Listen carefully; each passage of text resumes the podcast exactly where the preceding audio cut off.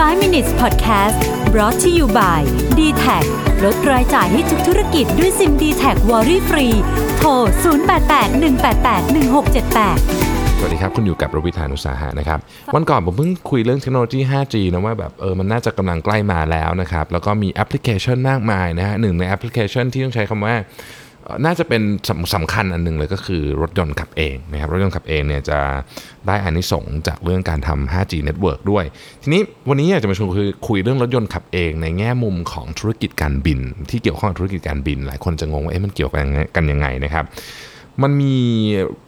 การสำรวจอันหนึ่งนะฮะผมเอาอาร์ติเคิลมาจาก Fast Company นะการสำรวจอันนี้เนี่ยบอกว่าคนจำนวนมากเนี่ย เริ่มเอาถ้ารถยนต์ขับเองมาเนี่ยนะครับ คนจำนวนมากเนี่ยเริ่มเริ่มเอามาเทียบกับการนั่งเครื่องบินนะครับเราลองนึกภาพนะการนั่งเครื่องบินเนี่ยนะครับจากสมมุติว่าจากแอตแลนตาไปวอชิงตันดีซีนะครับระยะทางมันก็ถ้าขับรถเองมันก็จะประมาณสักพันกว่ากิโลอะไรเงี้ยนะฮะ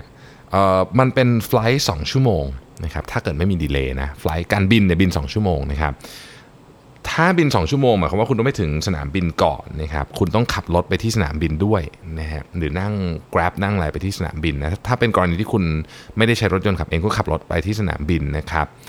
แล้วก็ต้องไปรอตรวจกระป๋องกระเป๋าอะไรนู่นนี่เนี่ยนะฮะแล้วก็ไปนั่งรอที่เกตขึ้นเครื่องบินบินไป 2 ชั่วโมง เสร็จแล้วก็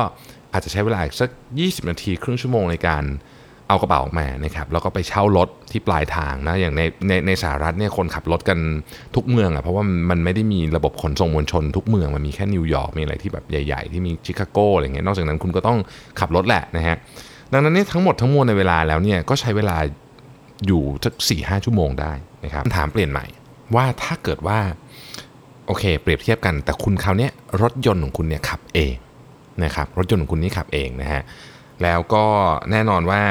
คุณสามารถระหว่างทางอะสมมติว่ามันขับ 10 ชั่วโมงเนี่ยคุณสามารถที่จะนอนก็ได้นะครับ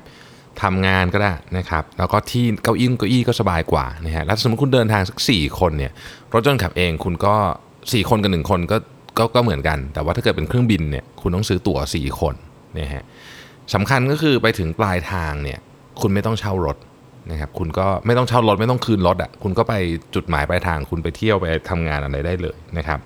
ถ้าเป็นในกรณีนี้เนี่ยคนจะเริ่มเปลี่ยนใจนะฮะคนจะเริ่มเปลี่ยนใจว่าเอ๊ะรถยนต์ขับเองเนี่ยก็เหมือนจะดีกว่านั่งเครื่องบินหรือเปล่านะครับ ทีนี้ต้องบอกว่าคนส่วนใหญ่ที่ขึ้นเครื่องบินเนี่ยนะฮะแน่นอนสิ่งที่ชอบก็คือประหยัดเวลานะฮะประหยัดเวลา แต่ว่าสิ่งที่ไม่ชอบเนี่ยคือที่เหลือทั้งหมดเลยนะฮะคิวที่ยาวนะครับระบบการตรวจอ่อ security ที่นับวันก็จะเข้มขึ้นเข้มขึ้นนะครับเครื่องบินดีเลย์นะครับกระเป๋าหายนะฮะแล้วก็อะไรต่างๆ ที่มันยุ่งวุ่นวายบนเครื่องที่นั่งแคบอะไรแบบนี้เป็นต้นนะครับ แต่เป็นรถยนต์ขับเองเนี่ยพวกนี้นี่คือตัดทิ้งหมดเลยนะ ไม่มีนะนั่งสบายกระเป๋าพอนะครับ ทุกอย่างนั่นหมด ระยะเวลายาวหน่อยเท่านั้นเองนะครับ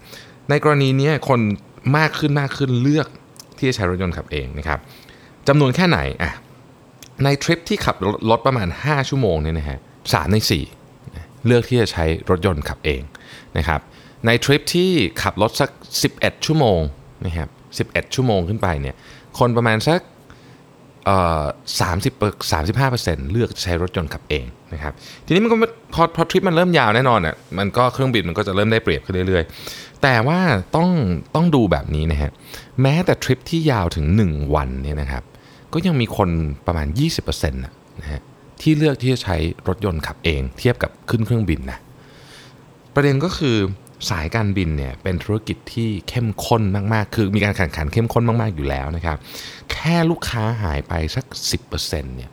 แค่นี้ก็เอาเรื่องมากแล้วนะฮะโดยเฉพาะกับไฟลท์ที่ใกล้ ๆ และธุรกิจการบินเนี่ยมันไม่ได้ มันไม่ได้กระทบแค่เครื่องบินอย่างเดียว มันมีธุรกิจเกี่ยวข้องต่อเนื่องมากมาย ตั้งแต่ตัวสนามบินเอง โรงแรมที่อยู่รอบสนามบินและอื่น ๆ เช่น รถยนต์ที่ต้องอระบบขนส่งทั้งหมดที่ที่มาจากสนามบินเข้าเมืองนะครับในบางเมืองเนี่ยนะฮะยกตัวอย่างเช่นกรุงเทพอย่างเงี้ยหรือว่านาริตะอย่างเงี้ยนะครับการมาจากสนามบินเนี่ยเข้าเมืองเนี่ยมันใช้เวลาอีกเป็นชั่วโมงนะนะดังนั้นเนี่ยรถยนต์ขับเองเนี่ยจึงมีโอกาส ที่จะมาแย่งจากสายการบินไปนะครับ โดยเฉพาะยิ่งถ้าผู้โดยสารเนี่ยต้องใช้การเช่ารถที่ปลายทาง และเดินทางกันเป็นกลุ่มนะฮะ เพราะว่ามันมีมีเริ่มมีผลประโยชน์หลายอย่างเข้ามานะครับ ทีนี้ผมต้องการจะพอยเอาเรื่องนี้มาโดยโดยโดยประเด็นที่ที่ผมสนใจในประเด็นนี้คือว่า ไม่ว่าคุณทำธุรกิจอะไรตอนนี้เนี่ยคุณจะเริ่มเห็นการแข่งขันจากการเข้ามาถึงของเทคโนโลยีอีกเยอะมาก ๆ เลย วันนี้เป็นเพียงแค่หนึ่งตัวอย่างเท่านั้นเอง แต่มันมีตัวอย่างแบบนี้อีกเป็นพันเป็นหมื่นตัวอย่าง นะครับ ดังนั้นการปรับตัวนะฮะการเรียนรู้เรื่องใหม่ๆตลอดเวลา จึงเป็นสิ่งที่หลีกเลี่ยงไม่ได้จริงๆนะครับและผมบอกเลยว่าทุกวันนี้เนี่ยเรื่องนี้ต้องศึกษาตลอดว่าเอ๊ะมันจะมีอะไรที่มาเปลี่ยนแปลงวิถีการทำงานของเรา วิถีการใช้ชีวิตของลูกค้าเรานะครับแล้วความรุนแรงเนี่ยมันแค่ไหน เราต้องปรับตัวเยอะขนาดไหน และจะไปทิศทางไหนต่อดี ขอบคุณที่ติดตาม5 minutes นะครับ สวัสดีครับ